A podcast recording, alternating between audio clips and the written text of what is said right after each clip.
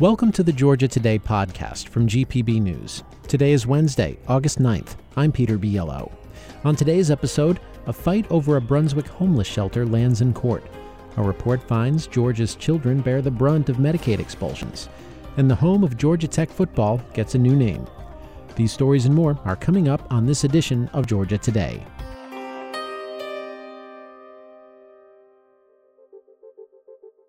An indictment could come as soon as next week in the Fulton County investigation into former President Donald Trump's efforts to overturn his 2020 election loss in Georgia.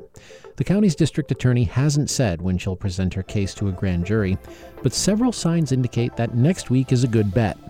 Those signs include letters the prosecutor has sent to local officials, security measures being taken by the county sheriff, and the timing of other grand jury matters. Trump denies any wrongdoing. School officials in metro Atlanta's Cobb County are expected to convene a hearing tomorrow to determine if an elementary school teacher should be dismissed under a new state law addressing so called divisive concepts in the classroom. Fifth grade teacher Katie Rinderle could be the first Georgia educator to lose her job over the law. Jeff Hubbard of the Cobb County Association of Educators says Rinderle's offense was reading a rhyming picture book about a child who challenges gender assumptions. Legislation such as this is telling you if you don't teach the way we want, what we want, how we want, you're going to lose your job. We're already facing a severe teaching shortage, and now we're going to get rid of a teacher who had a fine career in Cobb County. School officials accuse Rinderle of insubordination and other violations relating to reading the book My Shadow is Purple by Scott Stewart. An escalating fight over a homeless shelter in Brunswick has ended up in court. The city of Brunswick has filed a federal lawsuit to shut down a Christian run homeless day shelter called The Well. It's the only shelter of its kind in the city and isn't violating any zoning or municipal laws. Officials cite misleading crime data and calling it a quote, public nuisance. They're seeking a court order to close it permanently. The well closed for several months voluntarily under city pressure earlier this year. Since it reopened last month, police have responded to five calls there, including a welfare check, an attempted suicide, and an officer initiated checkup. State officials say they're making progress on reducing the number of foster children being housed in state offices and hotels. Georgia Department of Human Services Commissioner Candice Broce told members of a state Senate committee today that as of last night, the agency was hoteling only seven children. The practice came to the attention of state lawmakers during last year's General Assembly when they allocated $10 million to address the problem. The number of affected children has been on a roller coaster, going from 20 last summer to 95 last month. Brose says while the number is low for now, it could always rise again. If you like hearing the news from around the state here on Georgia Today, you'll probably like hearing how Georgia's agriculture economy feeds the country and the world on A Fork in the Road.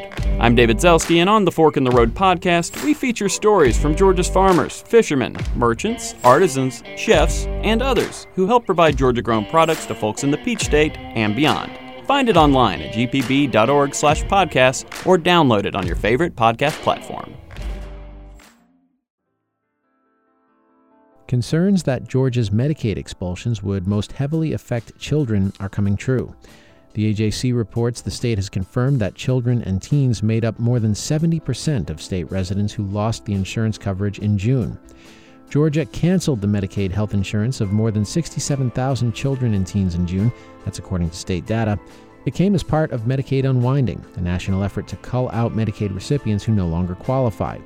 63,000 of those children and teens were dropped simply because the state found their parents or guardians had not filed the necessary application.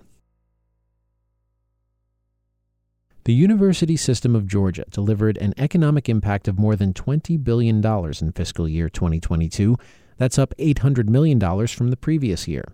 That economic impact included more than $14 billion in direct spending by students and the system's colleges and universities. The remaining nearly $6 billion is the multiplier effect that direct spending had in local communities. The data also show USG and its institutions create the same employment impact in Georgia as the state's top five employers combined. Beyonce's Renaissance World Tour is coming to Atlanta's Mercedes Benz Stadium this Friday and Saturday and next Monday. MARTA is adding additional rail and bus services on those days to help people get to and from the concert safely. While the shows are officially sold out, ticket reseller prices range from 146 bucks for the upper sections to $3500 plus fees for the VIP riser on the floor.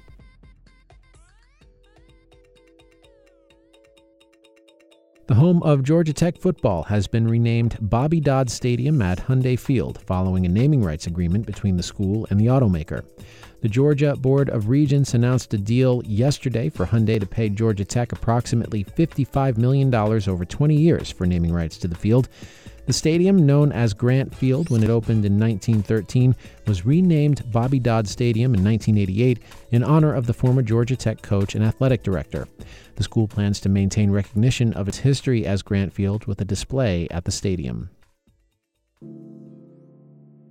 In sports, in baseball, Orlando Arcia's two run double with two outs in the top of the ninth capped a three run inning and lifted the Atlanta Braves to an 8 6 victory over the Pittsburgh Pirates last night.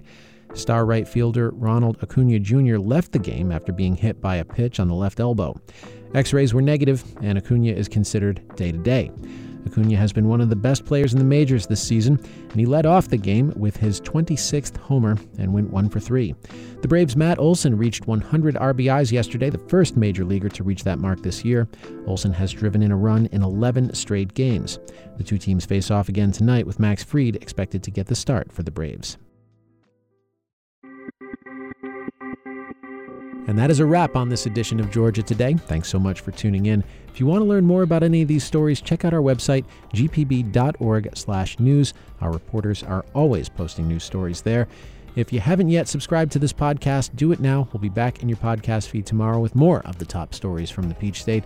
And if you've got feedback for us or maybe a story idea, we'd love to hear from you. Let us know what's going on in your community. The address is georgiatoday at gpb.org. I'm Peter Biello. Thanks again for listening. We'll see you tomorrow.